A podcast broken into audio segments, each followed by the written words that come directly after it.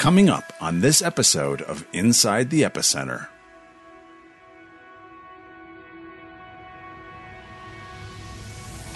And it's important, just like we say, it's not either or. God loves Jews and he's not for the Arabs, or you know, no, that's not true. He's he's for both. But it's also true. God does care for the powerless and the poor and the vulnerable and the widow and the orphan. And often, this is what Jesus and the apostles and the prophets all spoke of. 2021. What a tumultuous year in the epicenter. Wars, rumors of wars, pandemics, a perfect year to start a new podcast. Hi, I'm Carl Moeller, Executive Director of the Joshua Fund, and welcome to this very special episode of Inside the Epicenter podcast with Joel Rosenberg. I'm joined by Joel Rosenberg, our founder and co host with me on this podcast. Joel, uh, looks like you're in a beautiful location. I think we're uh, we have some really exciting things going on here, don't we? We do. It's great to be with you, Carl, for this end of the year podcast. Yes, you're right. What a year this has been. Um, at the moment, I'm not in Israel, though I could be. You've got palm trees behind me and lovely running water in a brook. Uh, but I'm actually in Simi Valley, California, as you and I record this. I'm speaking tonight at the Ronald Reagan Presidential Library on my new book uh, that came out in the fall, Enemies and Allies. And I'm just encouraged by how Enemies and Allies, uh, just in the last few months, became a national bestseller and has been more and more. Um, we've been invited to speak about the book on all kinds of media outlets, but also at really interesting places. And, and the Reagan Library is a fascinating place uh, President Reagan had both uh, triumphs and uh, real tragedies in the Middle East in his own uh, presidency. And so to be able to talk about this book there and what it means for the future of Israel, of the Arab Muslim world, the Iranian threat, and of course U.S. relations and strategy in the Middle East uh, is really quite an honor, and uh, I think it speaks well to uh, what Joshua Fund is doing on our educational side, what uh, All Israel News and All Arab News is doing. Uh, because this book really comes out of my experiences uh, leading the Joshua Fund on these delegations, the evangelical delegations into the Middle East, and the work we're doing on the um, on the news sites. So I'm excited to be in Simi Valley and and looking forward to that. I think we probably will uh, run that talk in 2022 on, on one of our upcoming uh, podcasts. Yeah, I think it's going to be fantastic and so excited to have uh, this opportunity. What God has opened up this year. I mean, it's been remarkable, Joel, with much to cover in this podcast, much to look back on, much to look forward to. I mean, I think God is doing something incredibly remarkable for us at this stage. So you're right. If you dial back even to the end of 2020 with uh, the breakout of peace, right? The Abraham Accords, four Arab Israeli peace treaties and normalization treaties. Uh, we haven't seen anything like that in, in a quarter of a century. And never have we seen four Arab countries within weeks of each other make peace with Israel. That's huge, and it's having ongoing implications. We've talked a lot about it as we've covered the uh, Enemies and Allies book and these things. But of course, we had in May, you'll recall, we, we had uh, 4,500 rockets fired at Israel from uh, Palestinian terrorists in Gaza. That uh, you know, most people go through their whole life, there nobody shoots a missile at them. Um, I, have lived in Israel seven years, and I, have lost track of how many. Uh, rockets and missiles. I think we're somewhere over 10,000 wow. just in the last couple of years. So probably at 15,000 or more uh, since I moved to Israel. Think about that. Just that's just crazy. And then you look at uh, Iran, just potentially now weeks or months away from being able to build a bomb.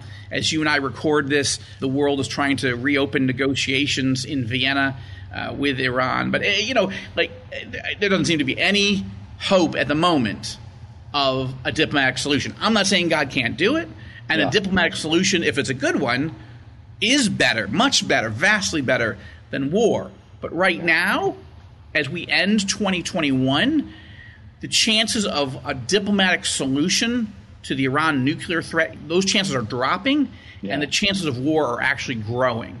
Yeah. So um, those are things that concern me deeply. Yeah. Well, one thing is for sure that 2021 proved that the epicenter is indeed the epicenter, uh, and that there is much of world history hanging on what's taking place in Israel and the neighboring countries right now. That's right. I mean, just think of a couple other examples. If the things you and I just mentioned weren't enough, right? Dayenu, this alone would be enough, uh, we say in Hebrew. Uh, we had the fall of Benjamin Bibi Netanyahu and his government being the longest serving prime minister in the history of Israel. We had the fall of Donald J. Trump in a, in a highly contested, still contentious presidential election, and thus the rise of Naftali Bennett, a fairly unknown to the rest of the world prime minister, young prime minister, 49 years old in Israel. The rise of, uh, and by the way, the youngest prime minister in the history of Israel, and then Joe Biden becoming president, the oldest elected president in the history of the United States. There's just a lot of change, right? Yeah. A lot of change. And I think your idea of launching a podcast and calling it Inside the Epicenter uh, was a stroke of genius, uh, uh, inspiration from the Lord. Because, look, I- am stunned. I-, I will tell you this. I've loved doing this with you, Carl, and I think this is the gift that keeps on giving in terms of material. But when you and your team informed me that we've had 2.57 million views and listens in just the first year, over yeah. two and a half million. I, I, you know, that is just a shocking uh, number to me, and it tells me there's a lot more interest in credible. Uh, biblical worldview understanding and analysis of what's happening in the Middle East and North Africa than even I would have realized, and this is what I do. Yeah, well, it's absolutely staggering, as you said, and and honestly, another thing that our producers told us uh, earlier was that we're in the top three percent of all podcasts worldwide. Nah. Uh, I don't know about you, but if I get a 97% grade on my test, I feel pretty good. And I feel like God has just opened up this opportunity, like you said, for literally millions of listens to the podcast that we have here. And and I want to just encourage all of our listeners to continue to share and spread the, you know, you know, use social media or whatever you use to share this podcast link with anyone, because I do believe, Joel, what you speak about, what we have our guests speak about uh, this year has been so instructive and so helpful for people to interpret what's going on. I mean, we we often say we look at the Middle East and say, what in the world is going on uh, in this most crucial of places around the world? And I think this podcast really helps people see that. I agree, and I love podcasts. I mean, I mean, young people tend to love them, but I think older people, uh, older, I'm sort of maybe in the middle, at 54 at the moment. But one of the things I find in the fast-paced global environment is that I don't. Of course, I'm not in the United States, so I can't just sit and watch television or listen to a radio program um, from people that even that I trust, much less the other side in real time. It's just not possible. So podcasts at least allow me on one side of the planet to listen to what other people are saying and thinking on the other side of the planet, not just west, but east as well. And what we're finding, I think, is that we're seeing multiple people from multiple countries, not just the United States and Canada. Uh, I'm not sure if we have an update on how many uh, countries, but if we don't, when we kick off in 2022, we'll, we'll get that number. But but I think what we're finding is people who are hungry to know and to understand, you, you can't put them in one city or one town. Wherever they are, the question is how can they find credible, biblically based uh, teaching, analysis, understanding of what's happening and why it matters and how we should pray and how we should respond. And I, you know, if you're a, if you're a, um, a pastor in Africa or a, a ministry leader in Asia or wherever, um, we hope that we can be a resource for you, even if you're the only person in your country or in your town. But if you've got English speakers that you know that are saying, yeah, I actually don't know whom to trust, right? What the media is so biased and so many ministries focus on one side or the other, but trying to get an understanding of the big picture. And so many people are avoiding the topic of prophecy. Uh, I think we'll do more topics, uh, discussions of prophecy in 2022. I'm excited about that, but I think it's not healthy for so much of the church be avoiding the topics when those prophecies deal with Israel and the Middle East primarily. And um, so much of this stuff is coming to play right now. Yeah, yeah. Well, I'll tell you what, I I know that we're going to later in this podcast talk about the things that we're leaning into and looking forward to for 2022. Um, I know that there's so many exciting dimensions of what this podcast and the whole Joshua Fund uh, ministry is looking forward to in 2022. We want to get to that, but if you don't mind for just a minute, I thought it might be good for us to to kind of look back over the highlights, your highlights over this podcast year, kind of the things that we've covered, and maybe you know highlight a couple of those things for everybody. I've got my list, and maybe uh, after you share yours, I'll share mine and uh, see how much overlap we have there. Well, on this podcast specifically, one of my favorite conversations this year uh, was when you and I sat down with uh, Andrew and Norine Brunson. Um, their story is so incredible. Uh, he, being a pastor, arrested and imprisoned for two years by the Turkish government and uh, the United States government at the highest levels. Not just the Secretary of State, not just the Vice President, but also the President of the United States, pressing, pressing, pressing the Turkish leadership, and particularly Turkish President would be Sultan uh, Recep Erdogan, pressing him. You got to release this evangelical pastor. He's done nothing wrong. You don't have a case. He's an American citizen. You're supposed to be an American ally. You're a mem- member of NATO, and you're holding him hostage. Now let him out. And the stress, the trauma that Andrew went through uh, almost broke him. Uh, in, in, many ways, it did break him, actually, but God was merciful. Norine, the, the pressure, spiritual warfare, the, the emotional pressure of seeing her husband in prison and uh, in danger of going to prison for the rest of his life with no way out. That was just an amazing story and how God took care of them, but also superintended a lot of geopolitical, legal, economic uh, events. The Economist magazine uh, described Andrew Brunson as the most expensive prisoner or hostage in the history of Europe. Uh, you had Andrew Brunson's, uh, because, because of the economic sanctions that President Trump imposed, it cost the, Turkey $40 billion. And they still didn't let him out until eventually. But that story I thought was so important. I tell that story uh, in Enemies and Allies. And of course, I refer, as we did in the podcast, to Andrew's book, God's Hostage, which I highly recommend. But that's a wonderful uh, example, I think, in what this podcast can do. People that you and I know personally, that we have an opportunity to sort of take our listeners into a conversation with people whom God has chosen to put at the center of the center of the fight.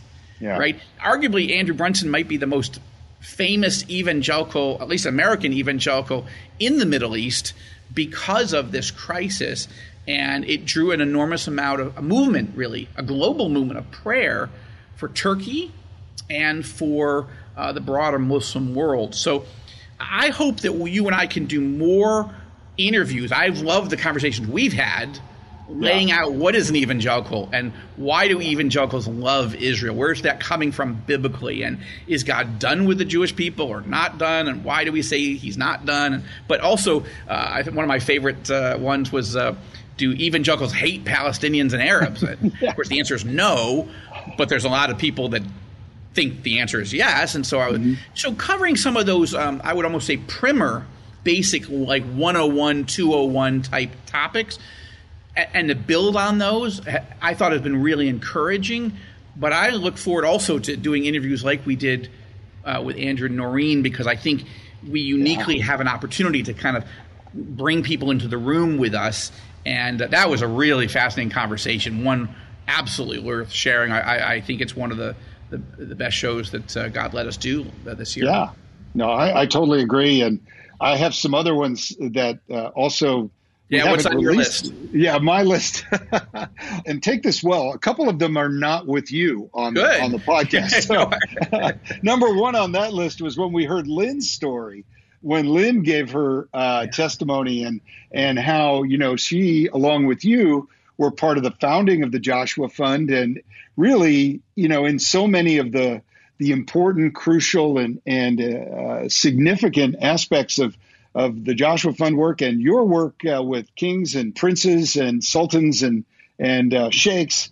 Lynn's been right there, and to get that perspective from Lynn was, I think, really, really rich and rewarding and then also to hear, uh, I remember the podcast I we did with. But Joe. you know, Carl, I can't say that my wife's uh, podcast was my favorite. I, it's true, but I, you know, I had to go with somebody else. But I'm glad that you said it. That's nice. I wanted to make sure that we didn't go around, you know, and, and talk about our favorite episodes and not include your wife. So I want to make sure you were covered. But I also really enjoyed the podcast uh, we did with uh, Jonah and uh, Leor from yes. our humanitarian aid work. And I was really moved. I was really moved at points in that podcast to just understand what God does in using the simple gift of love through humanitarian aid to bless Israel and the neighboring countries. And that really blessed me. So, yeah. No, I think that's a good point. And I, and I think that when we hear from the staff of what they're seeing on the ground, um, we, we hear a, a wonderful perspective. Often I'm giving kind of a global 30,000 foot, or if I dive in, it's sometimes though I'm diving in, I'm, I'm taking our listeners in to the most powerful and influential people in Israel and the region because they matter to God too. And what they do, what they decide, affects everybody. But when we talk to our field staff and our, you know, our ground staff, they're often dealing with the most powerless and poor people in society. Not always, but often, because that's a large part of what we do. And this this is God's heart too. Uh, yeah. And it's important, just like we say it's not either or Jews, God loves Jews and he's not for the Arabs or, you know, no, that's not true. He's, he's for both. And, but it's also true God does care for the powerless and the poor and the vulnerable and the widow and the orphan. And often, you know, I mean, this is what Jesus and the apostles and the prophets all spoke of. In fact, we, we remember, right, the famous Jerusalem Council where they, they give the blessing to Paul and say, this is how you should handle some of these controversial issues. But we also want you to remember you got to care for and remember the poor. Yeah. That's important. But it's also important that leaders at every level of society, government, business, entertainment, whatever, these are people that God cares about too. They don't need a bag of food or a bag of diapers or, you know, clothes. They, they don't have any material issues, but they have spiritual needs and they have other issues. And I think the Joshua Fund in ways that we did not think of it, honestly, 15 years ago when we started. God has been leading us in, in so many different sectors and strata in Israel and the region. And I did not see that coming when we started. Yeah. But we should do more interviews with the staff. That's true. absolutely.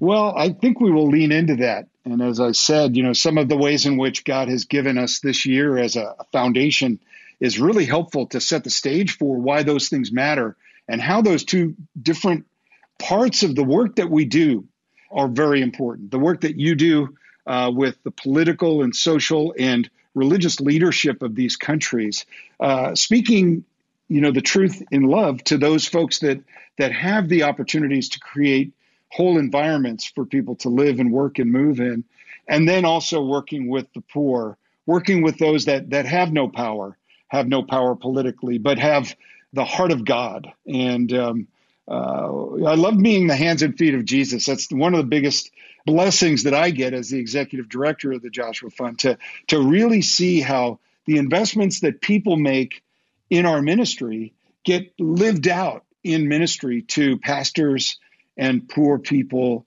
both Arabs, Israelis, and those in the neighboring countries as well. Hey, um, I want to take a quick break right now, Joel, and just give uh, give a couple things that we're going to take a quick break on. And when we come back, I want us to to really look at what God did this year and how He's guiding us and directing us towards the future. So, uh, in a second, we'll come back and and hit those things. Hi, this is Joel Rosenberg. If you've enjoyed this podcast, let us know. Go to joshuafund.com and use the Contact Us form to provide feedback. Likewise, if you'd like this podcast to continue, you can donate through our giving page, and you can find that link in the upper right hand corner at joshuafund.com. Well, Joel, I am thrilled to say that 2021 was, uh, while a crazy year on so many fronts, politically, socially, and even the you know amidst wars and pandemics, it was a very significant and positive year for the Joshua Fund. We saw so many amazing measures of success and the way that God used this podcast and various other ways for people to get involved in the message and the ministry of the Joshua Fund, I'm just blown away. I know that some of the things that uh, you've seen have been part of that as well. So, you know, look back a little bit on 2021 as we close out this year with this podcast. Uh, what are some of the highlights for the ministry year that you've seen? Yeah, uh, well, let's start by reminding our listeners that the Joshua Fund uh, has several different components to it, right? So, what you're tuned into, this podcast, is part of our educational mission. The question is, how do we help educate and mobilize uh, the church around the world, certainly North America, but all over the world, to understand the biblical basis of God's heart for Israel and her neighbors, and our obligation, our responsibilities in Christ to bless and to minister and to encourage, first of all, our brothers and sisters in Christ in the epicenter, but also those who don't know the Lord yet and, and need to hear. How are they going to believe if they haven't heard? How are they going to hear if nobody tells them? How is somebody going to tell them unless they're sent? And how are they going to be sent unless they're prayed for, recruited, trained, funded, yep. and so forth? So education is a big part of this. And again, there are some wonderful brothers and sisters all over the world who do really get this stuff. And uh, we've been having such a wonderful time partnering with them, ministering with them but also trying to figure out how can we equip them? How can we provide resources? The podcast is one of them.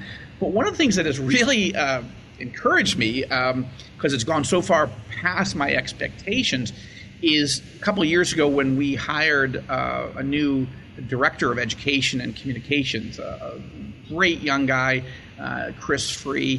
He, as he began to learn what we do and in the more nuances, he had a, he had a good understanding from the outside. But once he got in, he sort of went into the vault, right? And he started saying, "Wow, we got we got like thousands of hours of conference videos of really sharp, uh, solid Bible teachers and great evangelicals. We have Arab believers, we have Jewish believers, we have believers from all over the planet that we've done epicenter conferences in the Philippines. We've done them in Germany. We've done them in Jerusalem. We've done them all over the United States.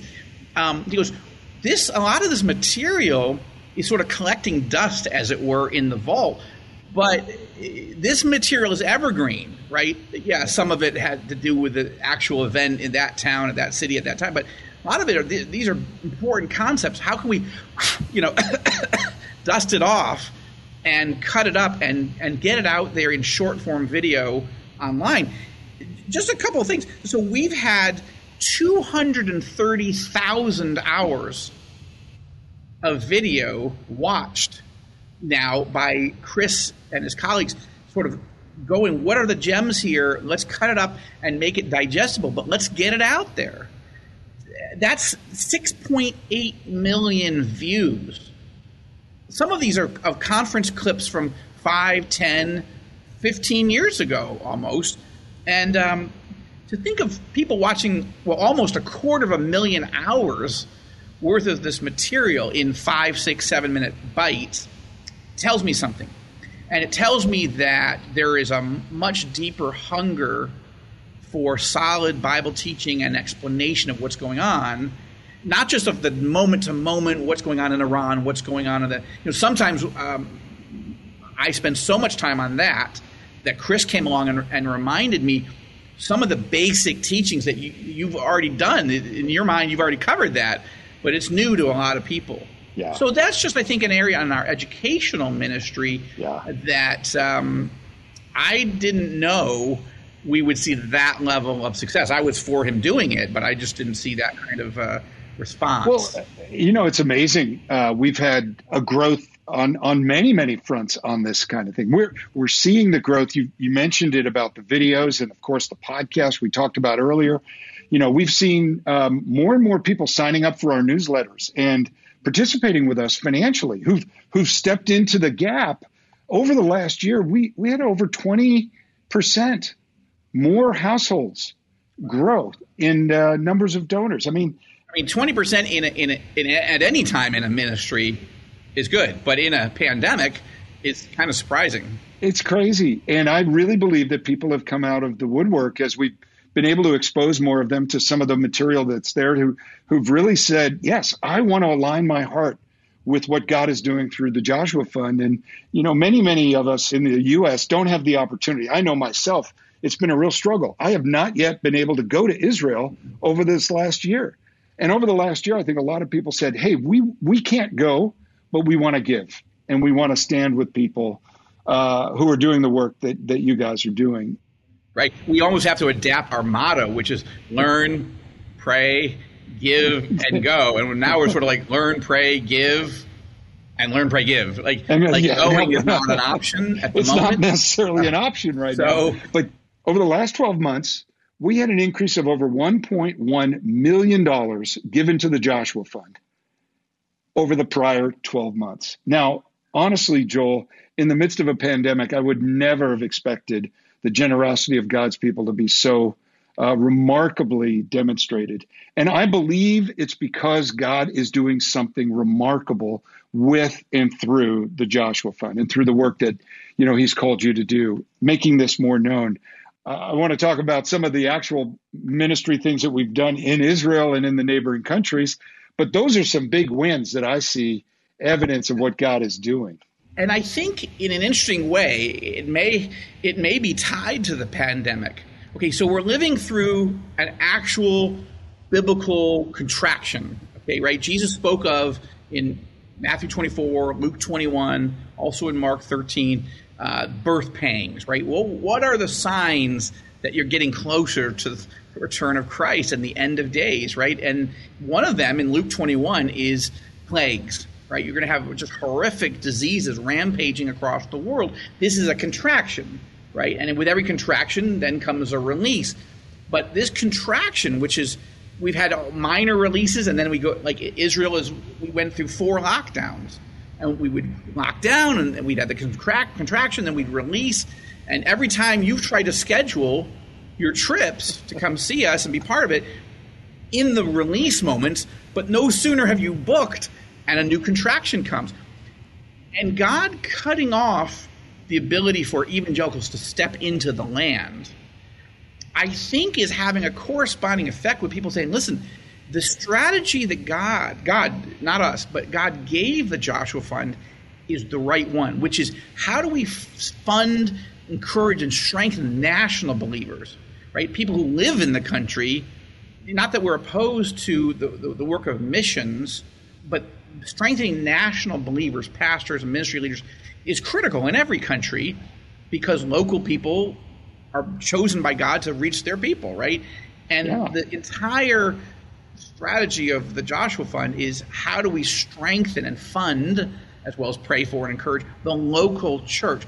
And now we see proof that the strategy was always right, but it's proof when nobody can get in who's a foreigner. Like, I'm a citizen. Lynn is a citizen. Lior is a citizen. Joan is a citizen. So we can live there and we can leave and we can come back. We have our own hoops to jump through in terms of uh, government, uh, you know, testing and vaccinations and all those issues. But you can't come. And this is suddenly, you know, you and I cut our teeth on a project in in college of taking Bibles and doing evangelism in the former Soviet Union, a country that was officially closed to closed. the gospel, but was just beginning to open in 1986 when we went. And you, for nine years, led a ministry called Open Doors. You you were the North American branch of the Brother Andrew Ministry, which was entirely based on how do you minister to people in countries that you mostly can't send a missionary, you can't go in, maybe you can visit, but you can't really. How do you strengthen the local believers? Well, suddenly, because of COVID, the entire world is a closed country. Yes, that's right. Now they open and close and open and close. But the point is, we are at a moment where if you're not in, running a ministry that's investing in local believers, that's right. You're stuck because your yeah. entire model is based on sending foreigners into a land that you you pretty much can't do right now. Now we hope it will reopen, but every time we hope, you know, we're Lucy in the football at this point. We just keep landing on our backs. Lucy in the football is great. I actually feel that way directly. You know, when we were talking yesterday, about going this time around. And now this newest lockdown has has come about because of these variants and various other things. And and I do believe that God is is using this in unique ways. You know, one win that I want to, you know, highlight for our listeners is is that we've adapted what we used to do in person for all of those local pastors. You know, over two thirds to three quarters of all the leadership of messianic congregations in Israel and the West Bank would come once a year to a conference that we would run in Israel called Preach the Word. Um, and we did this for uh, Messianic congregations, and we did it for Arabic congregations in the West Bank areas. And these conferences were remarkable times of, of encouragement and blessing and, and teaching. But of course, with COVID, we were not able to do that the last two years. And this past year, we were able to produce a series of remarkable videos for use in the same groups. Now, it doesn't take place at a beautiful hotel, giving people a refreshing weekend. But it is still a blessing to be able to give tools to the very people that we care most about. And I consider it a win to be able to deliver these evergreen teaching videos of expository teaching and also, you know, the expositional seminars that we do to train pastors in how to teach the word effectively. That ministry of the Joshua Fund preach the word has not stopped, even though we've had to change the means and methods that we use to get it done. And I consider the virtual development of the Preach the Word material a real win for the Joshua Fund. We're going to use that material for years to come, even when we get a chance to redo these conferences in person again. Yeah, that's a great point, uh, Carl. I think that's a good one to camp out on for, for a few more moments. The Preach the Word slash Shepherd the Flock retreats that we've done over 10 years now, this is the 10th year, have been very encouraging. Um, first of all, it wasn't our idea. we were asked uh, 11 years ago, I guess, by some pastors, hey, you know, would you guys ever consider pulling people together and just, you know, having a time of worship and prayer and fellowship, but also teaching the word. And in an environment where we don't have to teach, we can come with our wives and be taught, be refreshed. Uh, we don't have to do anything, we just have to be there.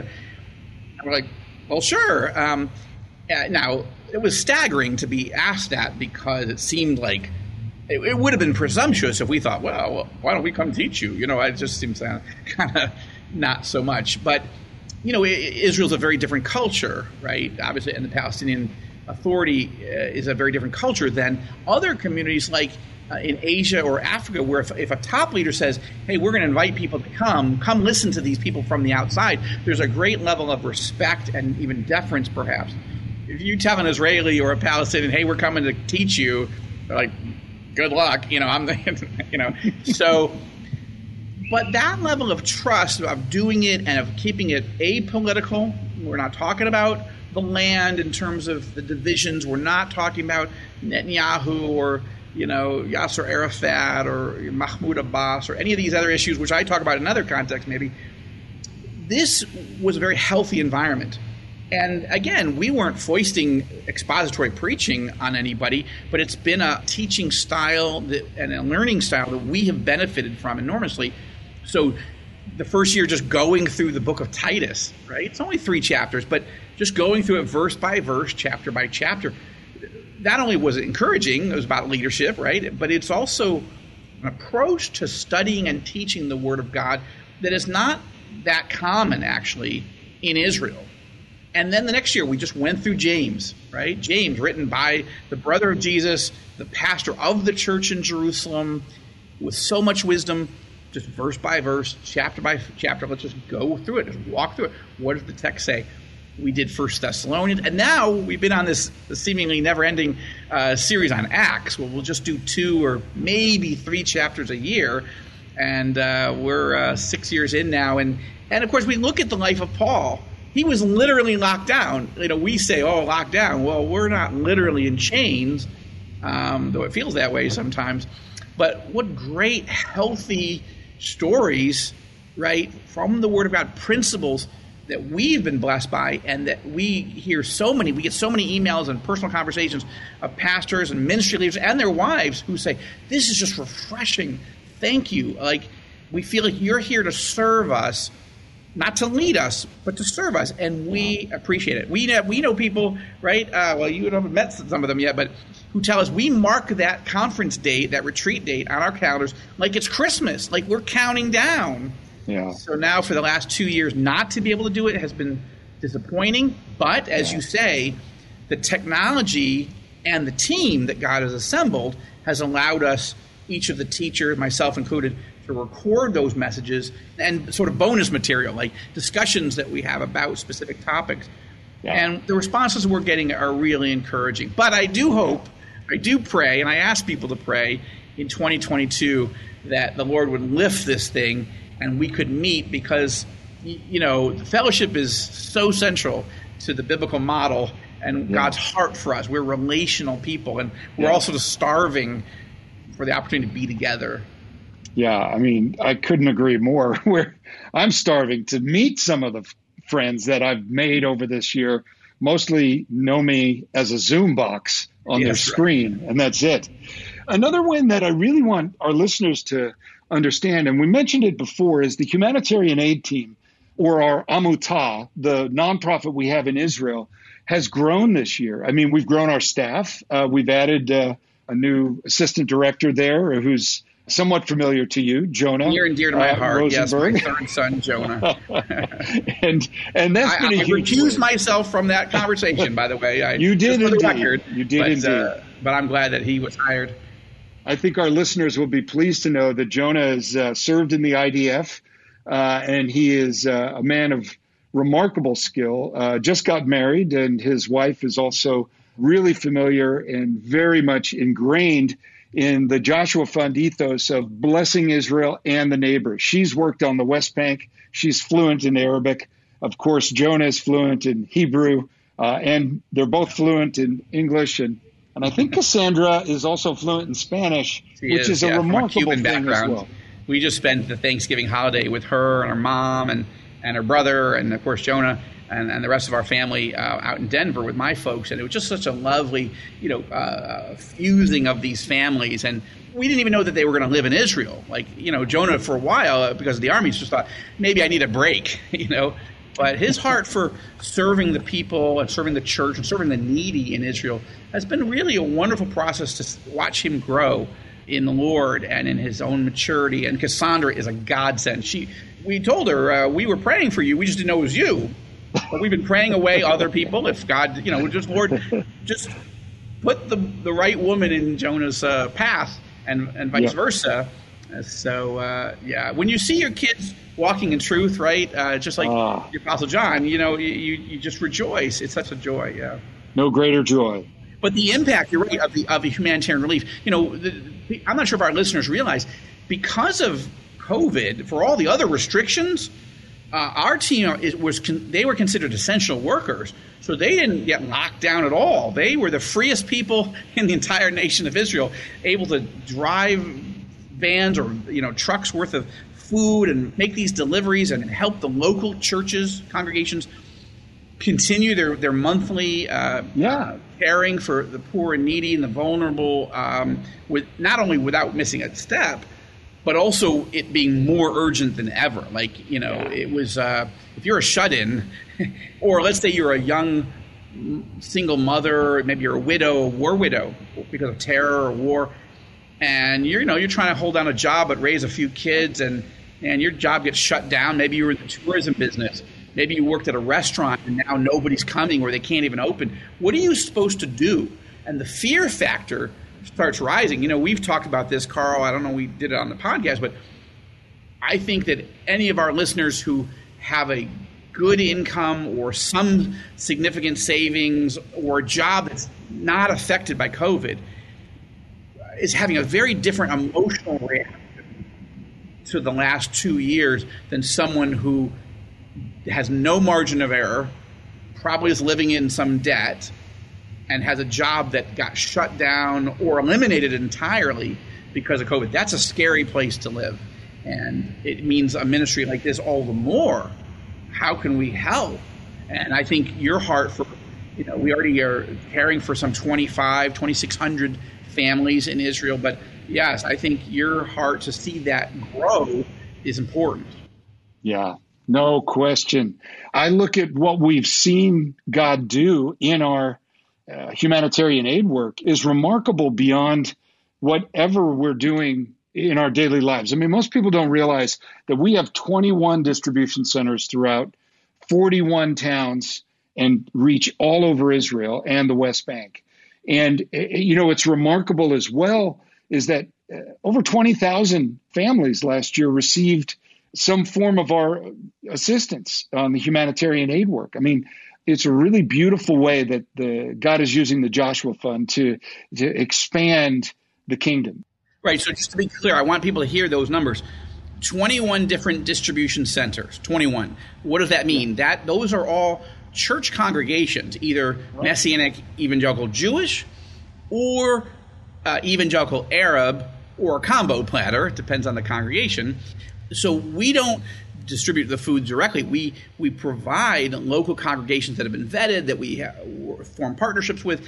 We provide and enable them so they and their volunteers can be the hands and feet of Yeshua, of Jesus, caring in the local language with their local neighbors. Nobody knows the Joshua brand. The Joshua Fund logo isn't on the bags. It's not on our trucks. Why? Because we're not trying to distract. We're the funders. We're, we purchase the stuff. We supply it to the local 21 different congregations, yeah. but Great they're point. doing the work. And, and you're right. Some of these congregations are ministering in multiple towns and villages in their area. So you, you mentioned, I think, 40 or 41 um, different communities are being served. That's just an interesting thought, right? Now, it's not nearly enough. There's enormous need. Poverty is growing and rising because of the uh, COVID situation. But I just thought let's. It was important to slow down for a second and just have people hear that. And two numbers you also use and I use I think we were doing caring for about 2,600 families a month, yeah, uh, roughly. But there are occasions like on a, on a, Passover celebration or a Hanukkah celebration. By the way, happy Hanukkah as we're, uh, Hanukkah. we're uh, celebrating this week, or at least the week we're recording. Right. And um, there are families that receive a special uh, care and packages at holiday season. So I think you mentioned right. there was over 25,000 families total that have received some sort of care. Yeah. And let's add one more. Tell people about what's happening in, in the pro life ministry with sure. with young moms. Well, we have a partner that we work with in Israel who literally serves uh, expectant single mothers who have a crisis pregnancy, not only with helping them through the trauma and, and counseling them through that experience, but also to keep the baby. And they stand with those women and their babies for the next year. And we we partner with them to provide resources, about fifteen to eighteen hundred dollars a year's worth of material help to that mother and her baby for that that year to provide them, you know, the basics of diapers and and formula and various other things, as well as you know the encouragement to keep their child. I think it's a remarkable dimension of our humanitarian work to recognize that, that you know humanity begins in the womb and life is there and we get a chance to stand with this incredibly important work that's going on in israel i, I consider that a big win this year yeah. Sadly, uh, abortion is not even a, a, political football in Israel. No. Uh, there's really not a major pro life movement there. Every girl who serves in the Israeli army gets two free abortions because they just sort of expect everybody to be sleeping around and to need this. And uh, so, um, even though there's not a political movement to push back at that, you know, it's it's not a political it's decision. It's, it's Psalm 139 where David says, "You knit me together in my mother's womb. You, know, like you knew right. every day before it began. Like you care about me, and and, and you cared about me before I came out of the womb. That heart, that biblical heart of caring for mothers uh, in need and and those babies that are being knit together so beautifully, so wondrously, that's a biblical calling. And uh, while we don't seem to have any ability to affect the political culture, we are standing with those moms and those babies. And that is, I agree. I think that is one of the most precious things. We don't talk about it that much. We, maybe we should share more about it in the, in, um, in, in the year ahead, maybe do a program on that entirely because it's so. I don't think most evangelicals who love Israel realize that Israel's so liberal So in this area liberal, that yeah. they just um, they don't Yeah. seem to care about these Yeah. babies, and and therefore we have to. No, we do at the Joshua Fund. We stand alongside that organization and our partners there doing that great work. You know, I did want us to also talk about uh, another part of our work uh, the neighbors, the neighboring countries. We call them the neighbors. Uh, you know, love your neighbors, and we love our neighbors.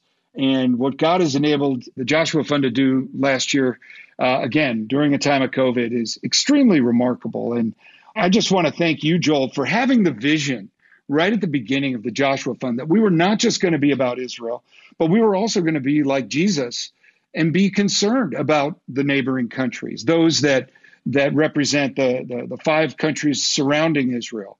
Uh, many people would refer to them as enemies, but we know that God's uh, heart for those countries is huge, and we've been able to do some really neat things uh, this past Yeah. year. And you know, it's interesting about that, Carl, uh, in just chatting with the team that runs that side of things, which you know, I don't want to get into the some of the operation details are very sensitive, but it's a different team that they have to operate different because if they were known to be connected to Joshua Fund or Joel and Lynn Rosenberg, you know, it wouldn't be good for them. But I would say that what's interesting is even though COVID has been so bad in the region, somehow in God's sovereignty, that team that we love so much and we fund and encourage and help weren't blocked from uh, any country. Uh, now, Syria is still so catastrophic, chaotic. Uh, it's uh, the Arabic word is fauda, chaos. Uh, you can't go into Syria as as somebody from the outside. But we fund. I think we fund eighty pastors and ministry leaders in Syria. Now we can't go see them, but some of them can come out to a neighboring Arab country and we can minister to them. And if I recall from some of the, the email correspondence that you and I have been having with that team, uh, just thinking about, I think every other country they got to go and minister.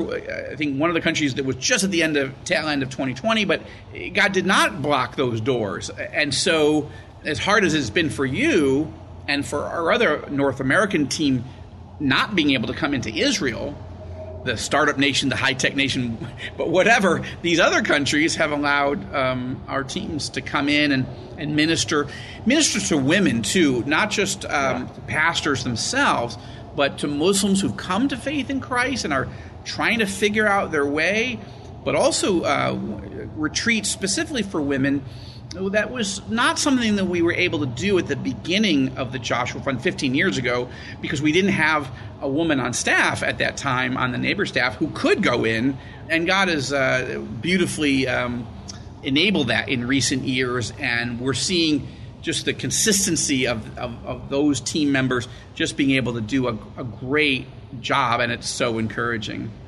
Yeah, it's absolutely amazing, Joel.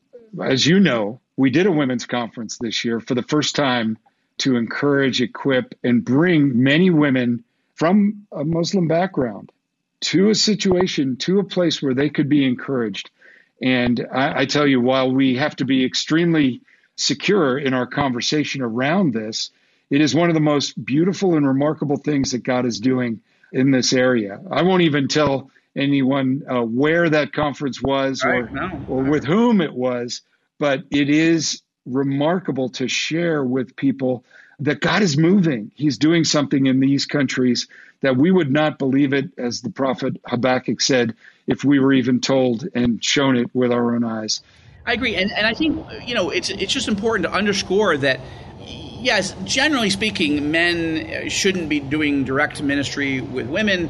Jesus did, but Jesus is the Messiah. He's the Son of God. We weren't, weren't worrying about him falling into sexual sin something. So, okay. But look at the women that followed Jesus, that were disciples. They didn't become apostles, but they were definitely disciples. They're the ones that didn't run away when Jesus went to the cross. They're the ones that came to the tomb to weep, to mourn the loss. Uh, many of these women in the in the Gospels, the text tells us, provided for their own travel and ministry out of their own means. They they had uh, enough resources financially to enable them to travel, and they obviously had the support of their husbands, or they were widows in cases, or single. Yeah. But we look at the life of uh, the, the richness of ministry among women in the Gospels and, and the book of Acts, and we have to realize that often women are much more open to the gospel message and wanting to be faithful followers, and sometimes they have more time. They're also much more relational, generally speaking, than men, generally speaking. And so, if you don't have a, a balanced ministry where you're equipping and strengthening and encouraging uh, the women, you're really missing uh, God's big picture. And and a healthy, godly woman becomes a great asset to her family, whether they know the Lord or whether they don't yet. Well, I would encourage any of our listeners to, you know, check out some of the archives of stories we have on the Joshua Fund website to reflect that very thing. You know, where women have taken uh, the gospel to their family, or you know, bring the opportunity to to connect with their family in a, in a, in a unique way. You know, we'd love to share more in detail, but uh, security prevents us from giving more than just an overview on those things. Security point, and unfortunately time.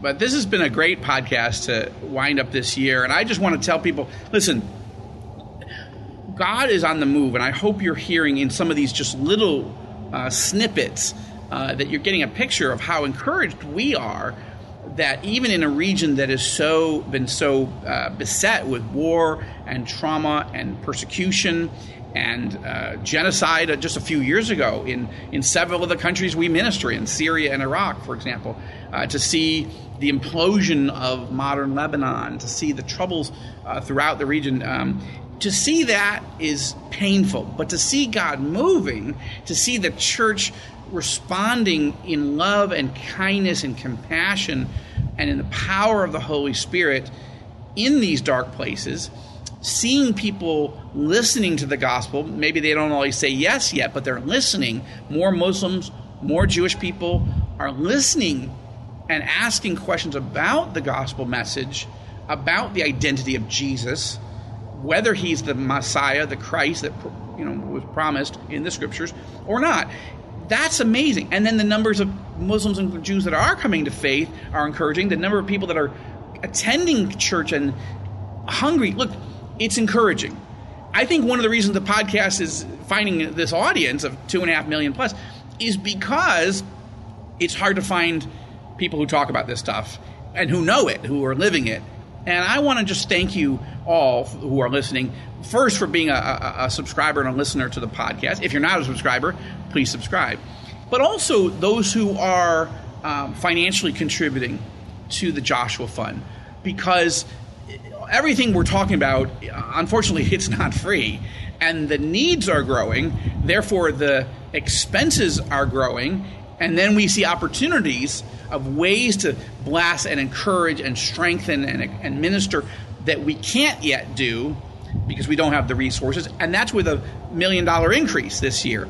But I want to thank you. I want to thank you for praying. I want to thank you, well, for learning and praying and giving. And I'm sorry that you can't go, but that's God. That's not us. We would take you if we could, but we can't yet.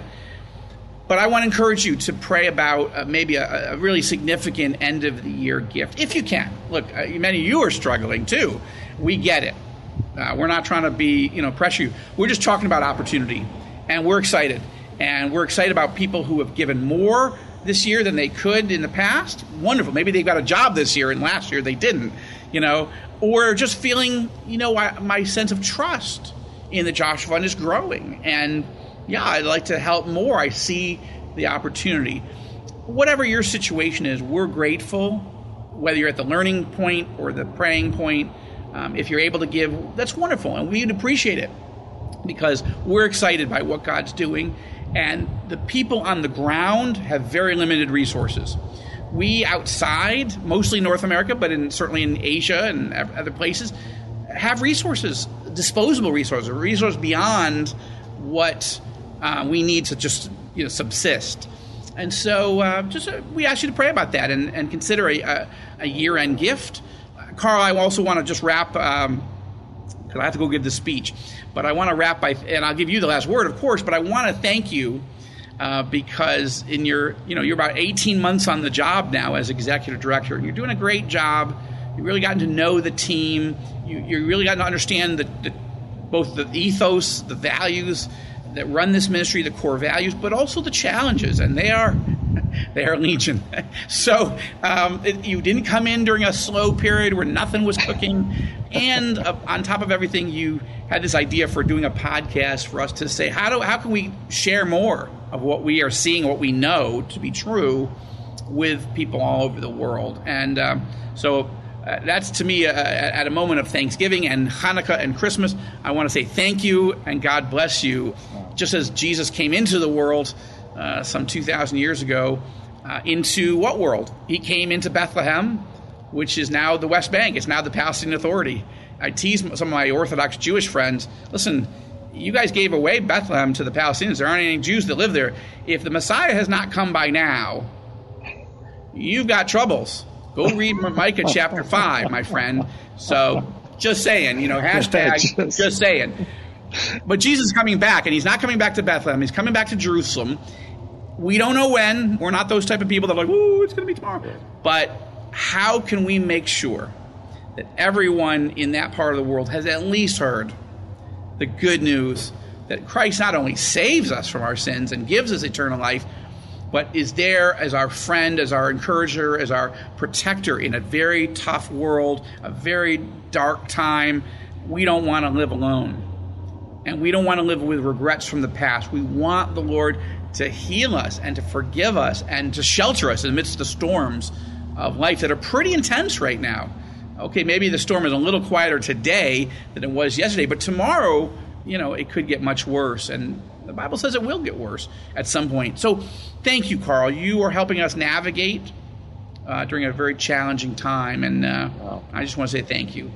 Uh, well, thank you, Joel. And uh, I think on behalf of our listeners, we all want to thank you for providing such an educational experience, such a, a, guided tour, if you will, of God's work in the Middle East through the Joshua Fund, and and uh, so appreciate your your passion, your heart, and your insight uh, into these situations. And uh, again, thank you for a great year, first year of this podcast. Uh, it's been fun.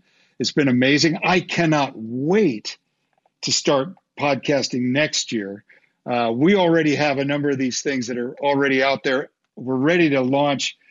I just want to get encourage everyone who's listening to to join us on this journey again next year for for this podcast. Uh, you know, inside the epicenter with Joel Rosenberg. It's a ministry of the Joshua Fund, and I want to say eh, for all of you listening, if you'd like to learn more about the Joshua Fund, go to our website at joshuafund.com. And there you'll hear much more about what we're doing in the Middle East, what God is doing through us in the Middle East, to, to bless Israel and her neighbors in the name of Jesus, and how you can participate in the healing work we're doing in this critical region. And I want to just say as well, as the executive director, as Joel has mentioned, this is a crucial time of the year for us financially. This is absolutely the time when we get a chance to ask you to stand with us, to give to the work that you've heard about and that you prayed about for this ministry your gift of 50, 100, or whatever you can give, either on a monthly or a one time basis, will make an incredible difference in the lives of thousands and thousands of people in Israel and the neighboring countries.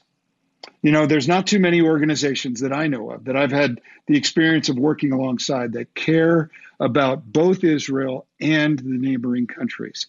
And if that's you, if you care about those people that Jesus loves, then join us, walk with us, stand with us, and give and pray. And maybe one day, like Joel said, go. but uh, on behalf of all of our team at the Joshua Fund, uh, for Joel Rosenberg and Lynn Rosenberg, our founders, and for the many, many thousands of volunteers and partners that we have in the epicenter, I want to wish all of you a very, very Merry Christmas, a Happy Hanukkah, as Joel mentioned, and a blessed New Year in 2022. May we trust God more in next year than we have ever done so before, and may we see Him turn our prayers and our hopes and our dreams into reality as blessings for Israel and the neighboring countries. Again, for all of you who are listening, you want to find out more about what we're doing, you can always check the show notes. And again, for all of us at the Joshua Fund, I want to thank you. God bless you. This is Carl Moeller for Inside the Epicenter with Joel Rosenberg.